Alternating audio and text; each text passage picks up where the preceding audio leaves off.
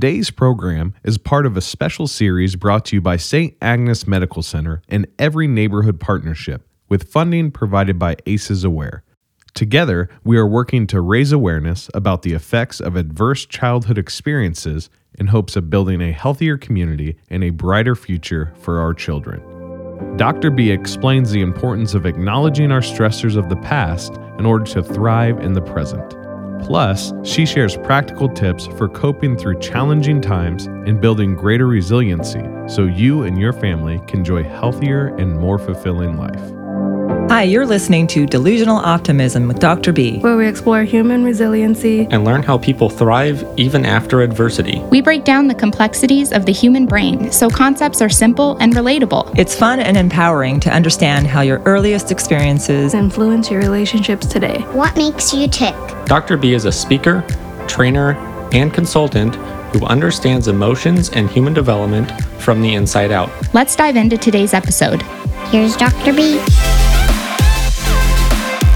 Okay, so hi everybody, it's Dr. B, and in today's episode, we're going to be talking about ACEs, adverse childhood experiences, and what about bullying? Because bullying is something that we talk about all the time, and you know, how does that integrate into our understanding of ACEs? So if you're interested in furthering this conversation, please email me at contact at drbconnections.com. Or if you want to learn more about me, go to my website at www.drbconnections.com. Let's get started.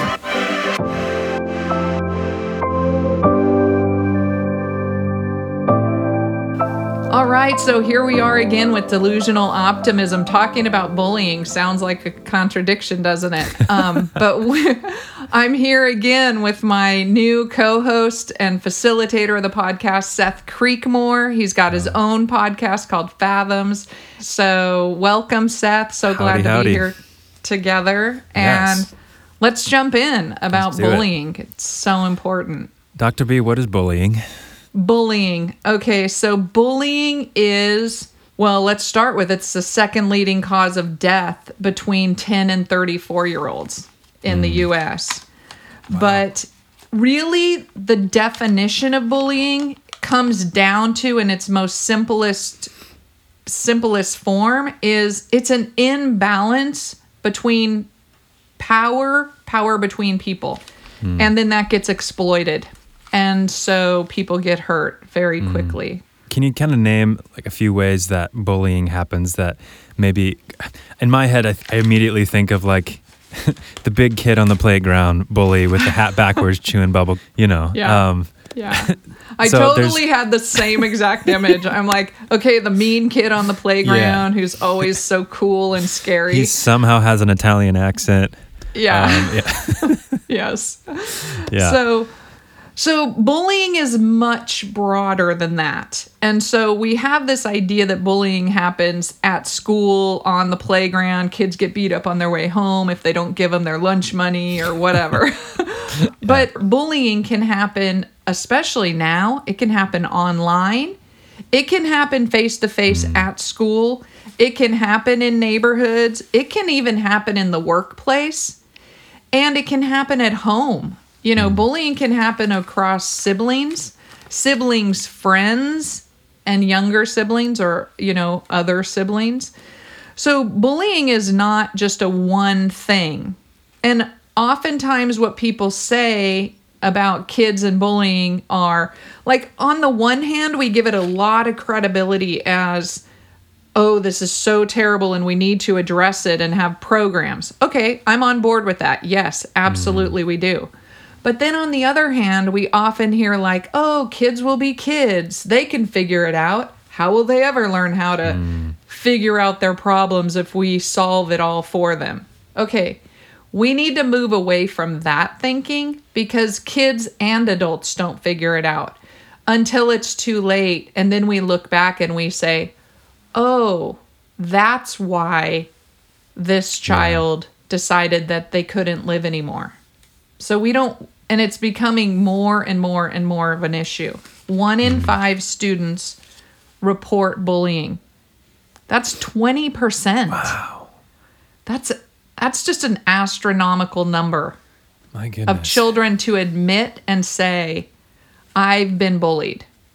Mm-hmm. And Yeah. when when kids are bullied, what happens is this is where the adverse childhood experiences come in. When children are bullied or even adults are bullied, it leads to anxiety, depression, sleep problems, lower achievement in school, and even a dropout rate that's been reported by the CDC, which is Center for Disease Control, in 2018. So we know that there are very concrete consequences to not dealing with bullying head on and stopping it. We want kids to graduate from high school, but hey, if they're bullied out of high school, then we're not creating a solution. Another interesting thing is that students who are bullied or cyberbullied are two times more likely to complete suicide. Wow. So that's, uh, you know, we know suicide is on the rise, Yeah. especially, you know, with COVID. So has bullying increased, or is just our awareness of bullying and how it's treated increased? That's a great question. I think there's probably a little bit of both. Okay. A little bit of both. Our awareness is certainly higher about it. We we study it now. We understand it better.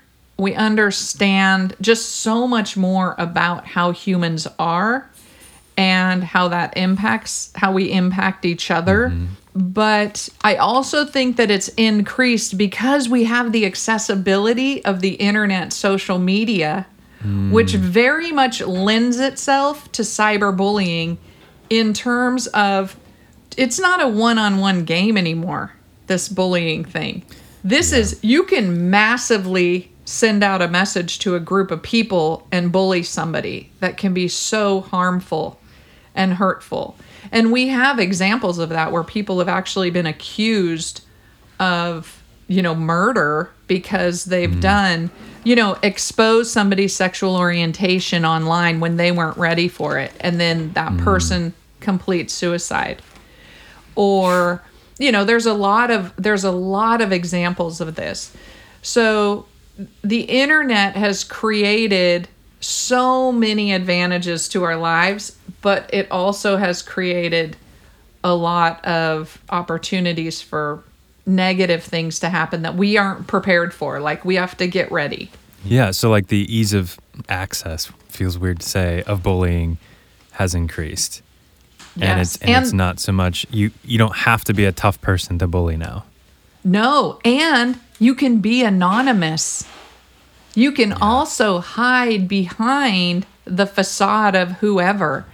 And so, one of the things that we've learned when I was teaching college and t- teaching an online class, it's so interesting discussion boards hmm. that people when they have some anonymity and the ability to speak what they're thinking without being in the presence of a group will hmm. actually be much more aggressive in their language.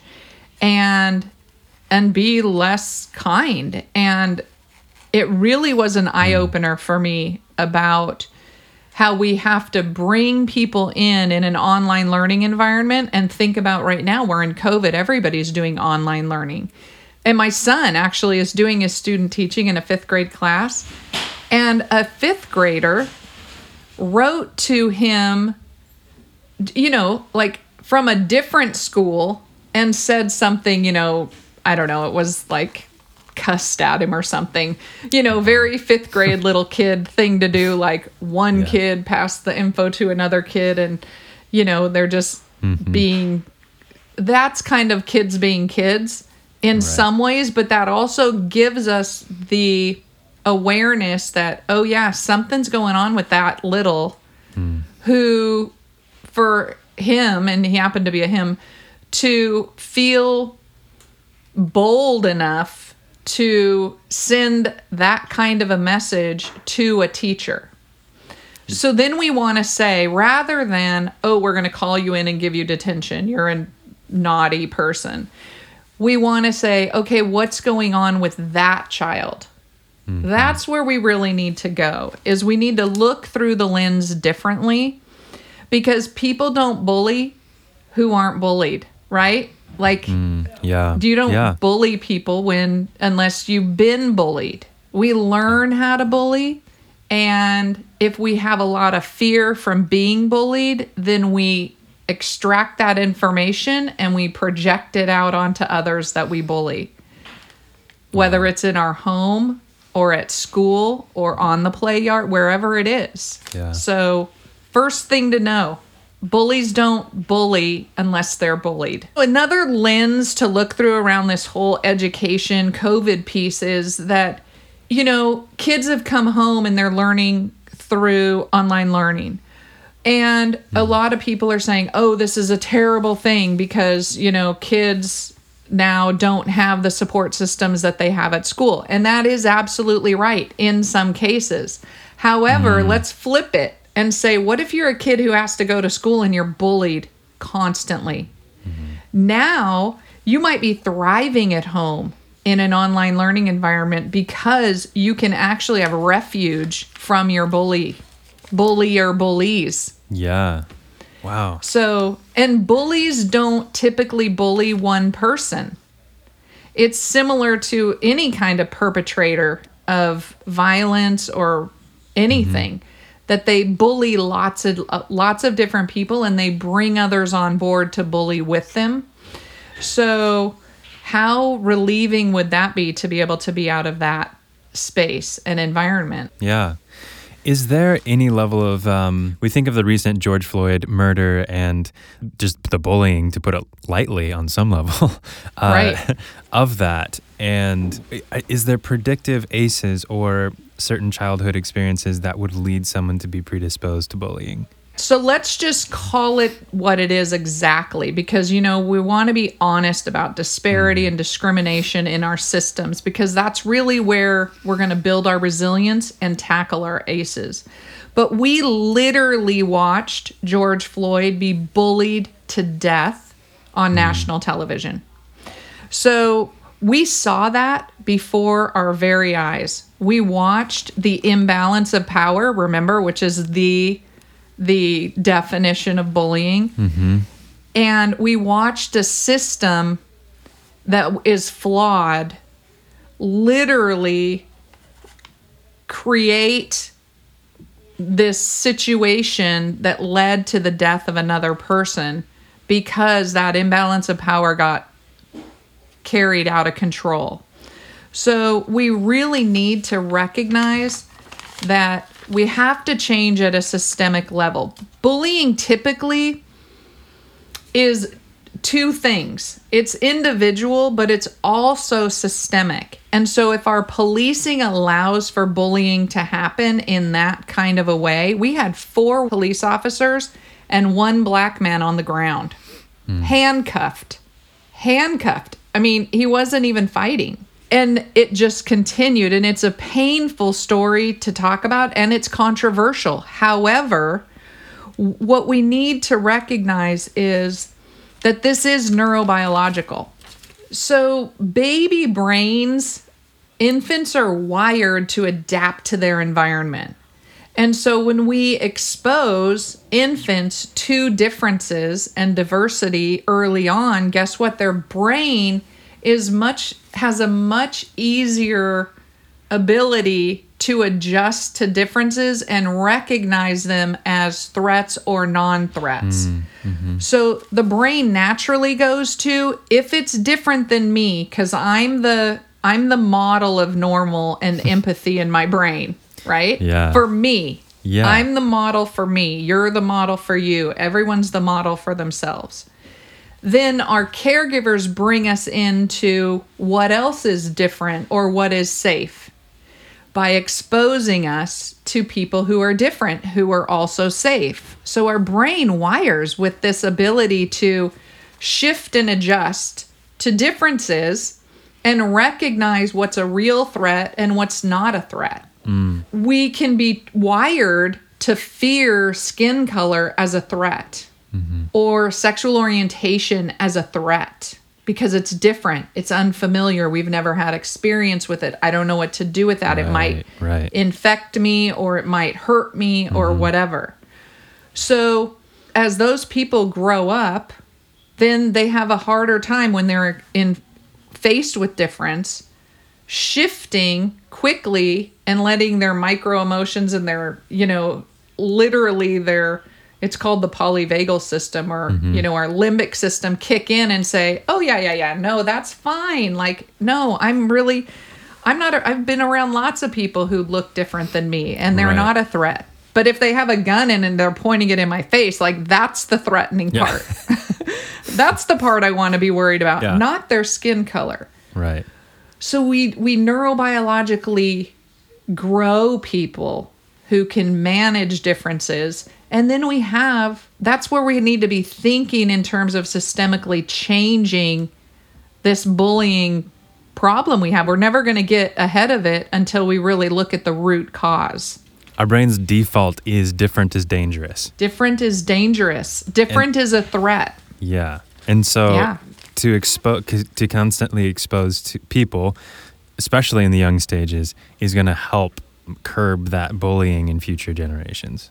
Absolutely. You know, our brain is so wired for building its adaptive capacity in early childhood. And we've really taken that for granted on so many levels. Yeah. However, let's say that I was raised in a very Judeo Christian, Caucasian, middle class suburb in California. Mm-hmm. Okay, I wasn't, but let's Yeah, just yeah. say that I was.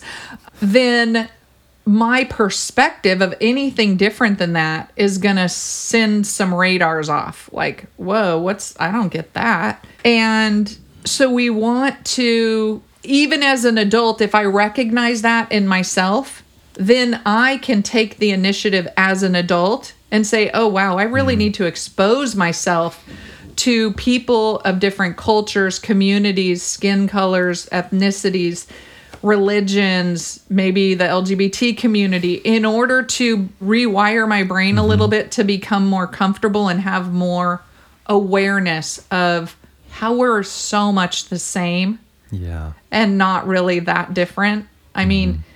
we're just not that different from each other. Like maybe the the the internal side of us is very same. Our expressions of of where we're coming from will be vastly different. Right. But our Yeah. internal motivations, our internal why of what we're doing is very, very not. Well, different. our DNA is Yeah. almost identical. Mm. However, how that is expressed mm-hmm. is so diver- different. Yeah. Yeah. How that's expressed. But really, skin color is just an expression of, you know, the pigmentation in our DNA, like mm, that. Mm-hmm. I want to, I want to say it, but I, I, I can't think of the word because all I can think of is melatonin. Melanin. and it's not melanin. Thank Yes. you. I'm like, it's not melatonin, but it's very, very close. So yes. Yes. yes. So for people that are wanting to expose themselves to different, more different people and experiences, obviously right now we have COVID and that wouldn't be advisable. Is there exposing exposing ourselves digitally to people through through movies, through art, through other forms, is that going to work the same or like work good enough until we can be in front of actual physical people? yes, as long as the movies and the films and the expression are not stereotyped, right. right? Because Yeah. so much of our our film industry and television industry are so biased. Hmm. So I don't think that there's any equal or as good as way to become familiar with or comfortable or adaptive hmm. to difference except by being around people who are really who are different than you and they're also so similar to you.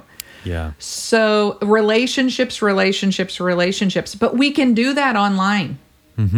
Right? We can still we can still connect with. We could get on a Zoom meeting with um, whatever organizations or if it, like think of kids in high school or college and become part of GSA is like a high school, you know, gay straight alliance. So gay kids and straight kids hang out together in a in a school club or I there's lots of organizations like that in high schools and colleges for different kids of different races, but they don't exclude people. Like you could be part of the African American club even if you're not African American. And so that exposure is a way to make friends who are different. And then you make friends who are different and they invite you to their house and you go, wow, this is different than my house. But maybe it's not. Maybe it's pretty much exactly the same. Mm-hmm. Because another thing we know is that socioeconomics makes an actual bigger difference in how we operate than actual racial differences. Mm-hmm. But what I want to say about bullying that's so critical, and especially for people who are part of the dominant culture. So when I say that, I mean sort of that white middle class dominant culture that when you find yourself feeling like you have more power, more voice in a situation, then especially if it's over an individual person and somebody fears you. Okay, so when you find yourself in a situation where you recognize that you have more power, hmm. you sense that the person that you have more power than fears you on any level, Yeah. that's when you need to say stop. This is a message to ourselves as people of dominant culture who need to say, okay, stop, something's wrong. I, ne- I need to recognize this because I don't want this person to fear me or to do something because I have more power than them. Yeah. That's where we that's where we find the road to equity and battling disparity. Hmm. So I say like, you know, stop, drop and roll. No. stop, look and listen. yeah. Look and listen. Like closed close the mouth and say, I'm feeling like I need to give you a little more information or what is it that you need from me mm-hmm. to make you feel comfortable or you know safe in this situation so there's a lot depending on the situation there's lots of mm-hmm. ways of tackling it but Yeah. but that's one thing we can do. And it's not just white dominant culture. That's the other part I want to say is because that can happen anywhere, really. Mm-hmm. Maybe you're a white woman who walks into a group that's different than you, males, different ethnicities that, you know, you didn't have exposure to mm-hmm. and you feel a little intimidated. Uh, you know, that's the same kind of situation. So now it's their job to say to a me like mm-hmm. hey i bet this could be a little bit intimidating to walk into a, a group of men without any support like it could be men women it can be racial differences lgbt walking into a group of cow cowboys Yeah. you know so Yeah. So so really it's just it's about naming the reality, the the how how the other person could be potentially feeling. Is that at all uh, I mean, you'd have to be sensitive on some level because that could be calling out something that they don't want to be called out. Is that is that a danger? Sure. I think that ideally we want this to come from an internal space from mm-hmm. everyone. Like everybody's always watching for where their power as- is asserted over other people because mm-hmm. sometimes we're powerful and sometimes we're not. Right. So really we need to start teaching people to be aware of that adjustment. I like to, you know, I always like to use the highway Yeah. and the cars as an example. So we've never done this before. We've never taught people how to do this successfully and effectively mm-hmm. in our history as a country. Just like when we went from horse and carriage to automobiles, we had never done that before successfully. And now we have a f- roadway system across our country that automobiles of all different kinds travel on to get hmm. all different places. This is what we need to do. We're at a we're at a transitional point in our history where now we need to build the roadways for each other, for to hmm. allow for different models of cars to exist together Yes. on the roadways in ways where we don't crash in and pile up on each other and hurt each other intentionally or unintentionally. It's a weird analogy, but it does kind of make sense. It does. It does. If if power is the equivalent of I mean, on its basic basic level, to be able to affect change on the reality in front of you. Maybe it's not so much giving up your power as rather redirecting your power to make sure everyone's power can show up in the best way. So, as a white straight male, I tend to have more sway, un- Yeah. unfortunately and fortunately, right? Yeah. Um, and so just making sure to, just because someone isn't talking doesn't mean that they don't want to talk or they don't have anything to share, is to redirect and like, I want to hear from you. Show me, like, what do you have to say? Yeah. I want to hear what you're saying. And, Yeah. and redirecting the power so it's balanced throughout the room on some level. Absolutely. Is that what you're saying? Yeah. Yeah, for sure. And as the mother of two, you know, white male straight men, mm-hmm. I have I recognize that they have power. I also recognize where they're in situations where they don't have as much power. Mm-hmm. However, in theory, that is the group. You are part of the group that has the most power in general. When we're just speaking in generalizations, individually, it's all over the map. We have oh. no idea where your power comes in and out, you know. Right. But systemically, you as a group, my sons, you have more power and you're heard and listened to much more than any other group mm-hmm. at any time. And so even not having to say, "Oh, it, let me let you have a turn to to talk," naming it almost as far as this, like, "Hey, I recognize that I'm part of dominant culture. I'd really like to hear what it feels like to be mm. not part of dominant culture." So mm. you're like just owning it and rather than using your power to say it's mm-hmm. okay to talk, you know what I mean? Yeah, like because makes I've. I've learned this word called um, co-conspirator, and rather than giving permission to a marginalized group to be empowered or do what they need to do, it's better to just stand alongside them. They're just as like they know what to do, mm-hmm. probably way better than we do or I do.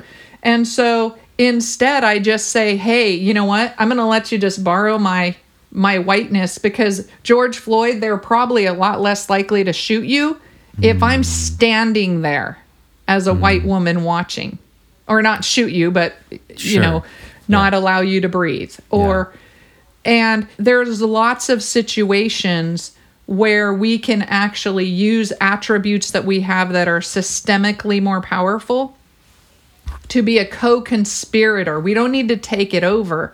What we need to do is to share it and say, "Yeah, no, no, no. No, no, no. I'm going to be part of this and this, you know."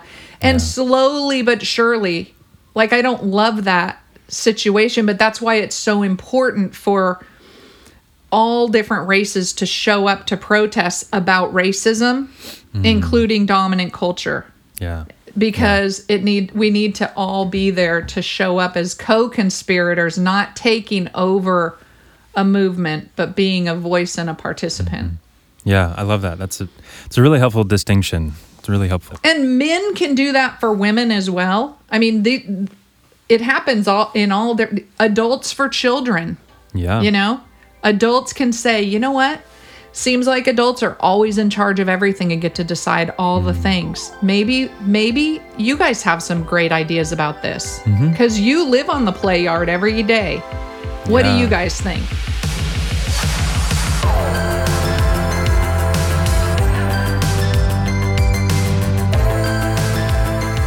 if we want to like really think about some solutions to bullying, we first have to acknowledge the honest truth that it's a hard, hard problem and it requires thoughtful, in depth hmm. solutions that go way beyond the obvious. Because, you know, if this were an easy fix, we would have fixed it. Hmm, right. you know like hello this is what drives me a little bit crazy sometimes is that you know we're like oh let's all of a sudden fix bullying. This will be easy. No if it were easy we would have done it. It's Yeah. hard. And when we fix one part we're going to mess up another part. So mm-hmm. it requires thoughtfulness and the ability to give grace where we mess it up mm. and we come back to it because it's a hard fix. Yeah. just like building roadways Let's say you you have a child that tells you that hey, so and so is bullying me. Um, I know when like one of my nephews told me that I'm I'm immediately divided between well go kick his ass and Yeah. uh, oh no or let me kick his ass and um and just be like well just be nice and and neither one of those are necessarily going to solve the problem. So where how do we how do we marry those two tensions? Yeah. That's a great great question and and the heart of our problem with bullying is that we really don't know what to do. We hmm. don't know how to move forward. So we go to our default of yeah, I'm going to kick their ass or I'm going to teach you to kick their ass. Right. And both really don't get to the root of the problem that let's start with that kid's bullied. Mm-hmm. Where's that happening?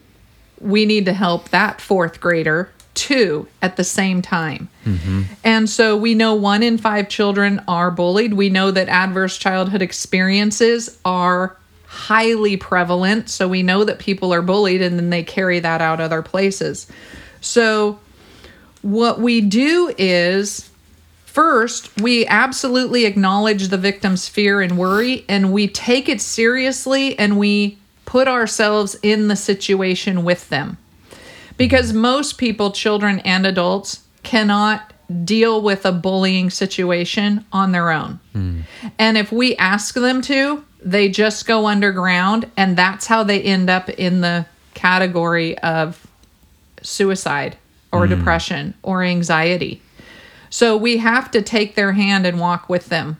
And if that means, you know, some people say, I'm going to come and sit right next to you during school so you don't act out, you know? Yikes. Yeah, exactly, right? but how about that? You know what? You're being bullied. I- I'm just going to show up and I'm going to go sit next to the bully. Hmm. Then it doesn't draw the attention. You know, now that might be a little dramatic and the school Yeah. might have some issues with that, but we really need to engage different solutions. Just getting the kid in trouble is not the answer. Mm-hmm. When my children's dad started teaching i don't i can't remember seventh grade math i think and my kids were little leeli wasn't even born yet two weeks before school was out a seventh grader came to him and said i'm going to shoot you on the last day of school Oh my word. yeah no no joke. And i'm like oh yeah you are so not going to work on the last week of school. Like forget that. So you know we had these conversations about you know what do what do we do with that? Well this kid was on the list for so self-esteem camp and he was in trouble. Well he lit the bathroom on fire at school before he ever got to mm, you know we ever even got to the end of school. But the truth is all of those signs today you know 30 years later for me i think oh wow. Like i was so mad at that kid eh, like messing with my life and you know my children and uh, like just everything. But now today i realize wow he threatened to shoot a teacher and he lit the bathroom on fire all in a week okay red flags. Something is going on. He's being bullied. There's trauma. What do we do? We need to send the ambulance to his house. Yeah. so this is how we need to shift our focus from it's an easy surface solution. Kids just will be kids to oh yeah nobody does that stuff without some root things going on.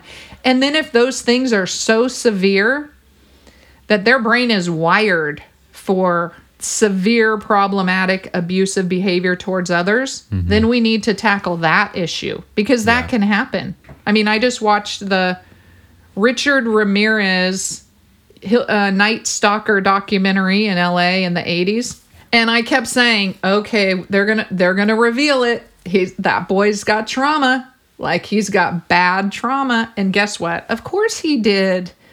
Of course he did. And we, you know, so we have to start looking at these things much more deeply. Ted Bundy. I mean, people do not just end up in the serial murderer category or the felony assault category. Look at our mm-hmm. prisons. All we need to do is look at our prisons and say, wait, how come they're filled with people who have abuse histories? Yeah. And now we back now we back out of that. With smart solutions, not punitive solutions. I think it's so important to not I mean, yes, have smart smart ways to deal with people, to have um, restorative justice, to be able to uh, help with the deep mental trauma and hell that these people are living in, and you can have compassion for why they're doing what they're doing, while still not letting them keep doing the things that they're doing. So how, I guess, how do we how do we hold compassion for even people like like Hitler or like Ted Bundy, right? Yeah, How do right. we hold that compassion and also be like, no, that is not okay. That is bad, and that is that is evil, categorically evil. Well, and that's really, you know, I was not the most popular person in the room when I said he's got trauma. Mm. Where did it come from? I feel a little bit sad for him, like, because I can see him as Yeah. a little boy and what then what that led to for him as a man. And does that mean I want him to go scot free? Heavens no. He's a complete you know disaster area now we've he's been ruined by his his family situation our systemic environment and his neurobiology he is incapable of living in society freely period mm-hmm. so Yeah. we can still hold people fully accountable while we also have compassion and recognize their i like to call it their babyhood we can mm. look at a person who's done a terrible, terrible thing or lots of things, and I call it baby mapping, where we track somebody's life back to their babyhood and their mm. early childhood.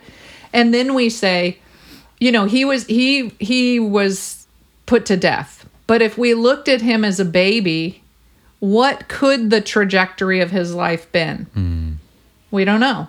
Right. But we could certainly, at least in honor of the victims and in honor of society, look back and say, all of these people have this terrible history.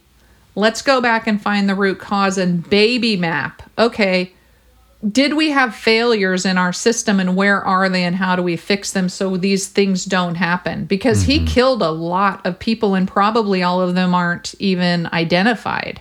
Right. and so it's it's not only good for the perpetrator in some ways but it's so good for the for our society.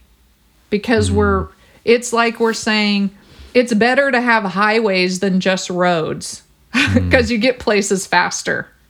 Oh it's better to stop these things in early childhood and infancy than to wait until adulthood and somebody's murdered a lot of people in a serial you know rage. Right. it's a little and i don't i'm not trying to make it sound like there's this is some super simple easy answer. I'm not. This is co- as complex as building the roadway system. Mm-hmm. But we had to start somewhere.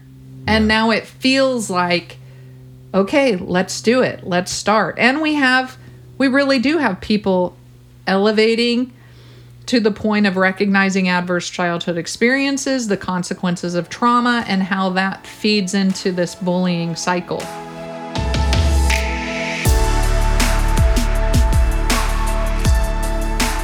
I know none of this, op- you know, sounds super optimistic. However, there are things about this that are optimistic.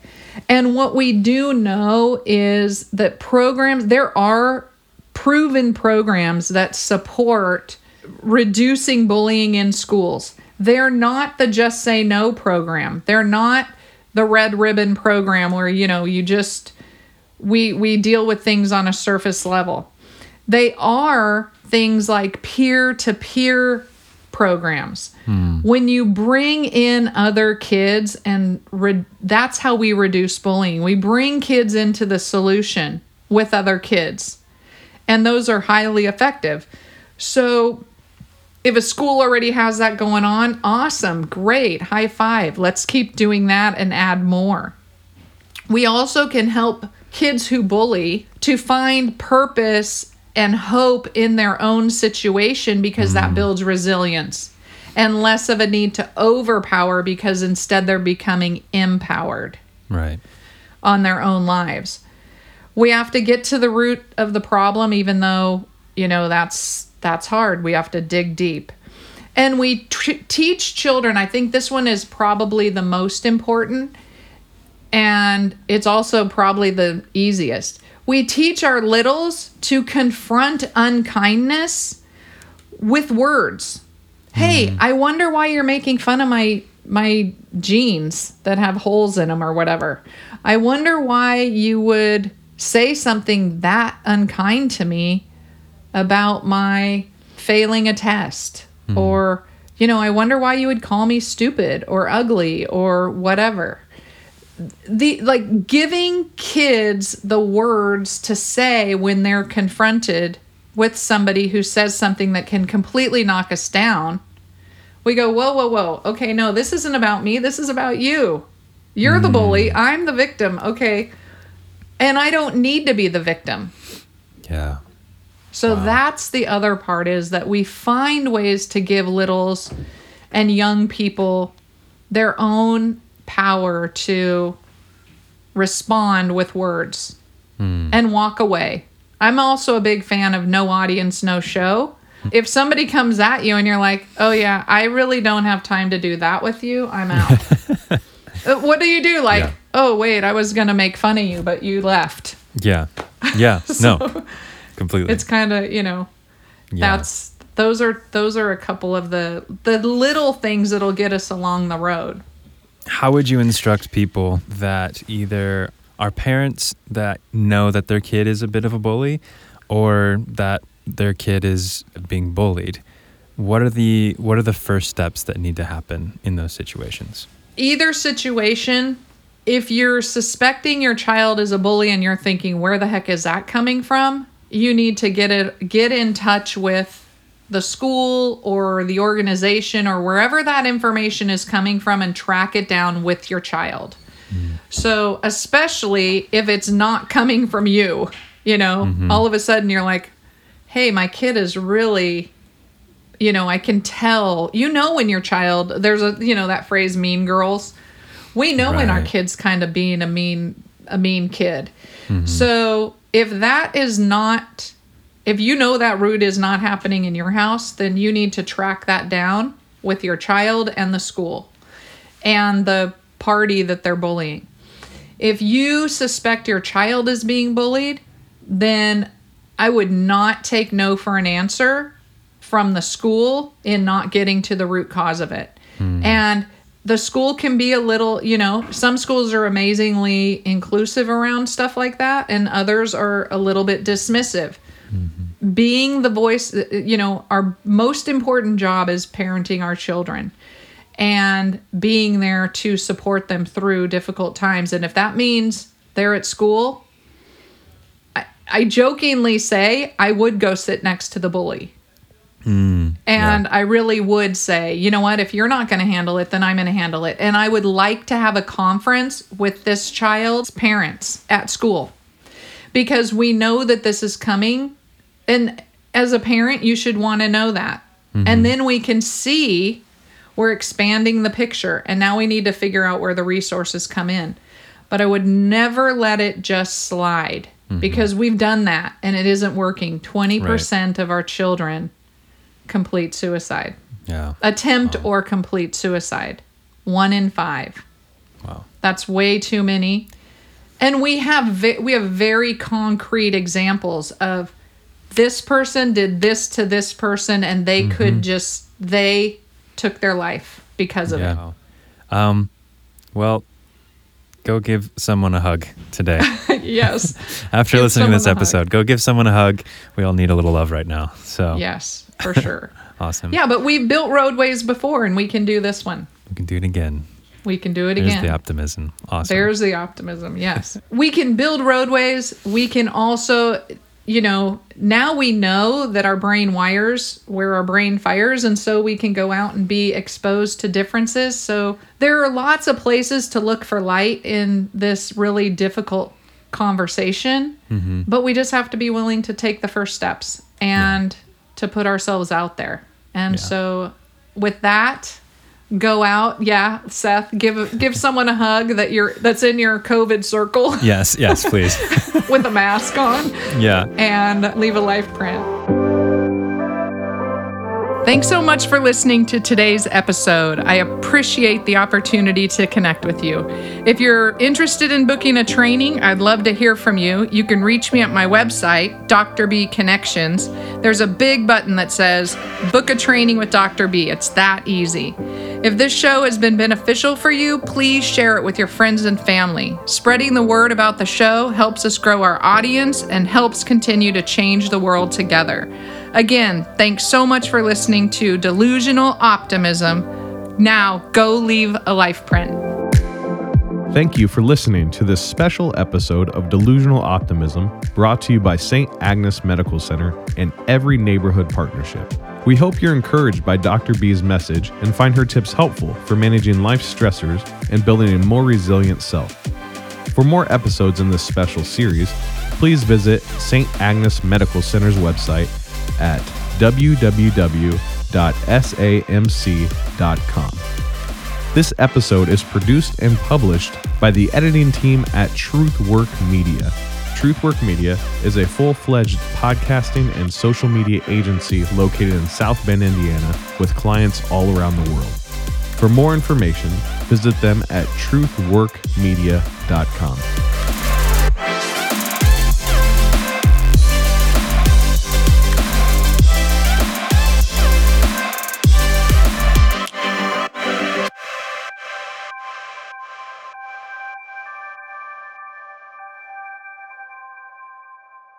These materials and all discussions of these materials are for educational purposes only and do not constitute medical or mental health advice. The presenter is not a licensed mental health or medical service provider. If you need medical or mental health care or advice, you should contact your doctor or therapist, or you can contact your insurance company for a referral. This show and all of its contents are copyright 2020 Dr. B Leave a Life print. Reproduction or use requires written consent of Dr. Kristen Beasley.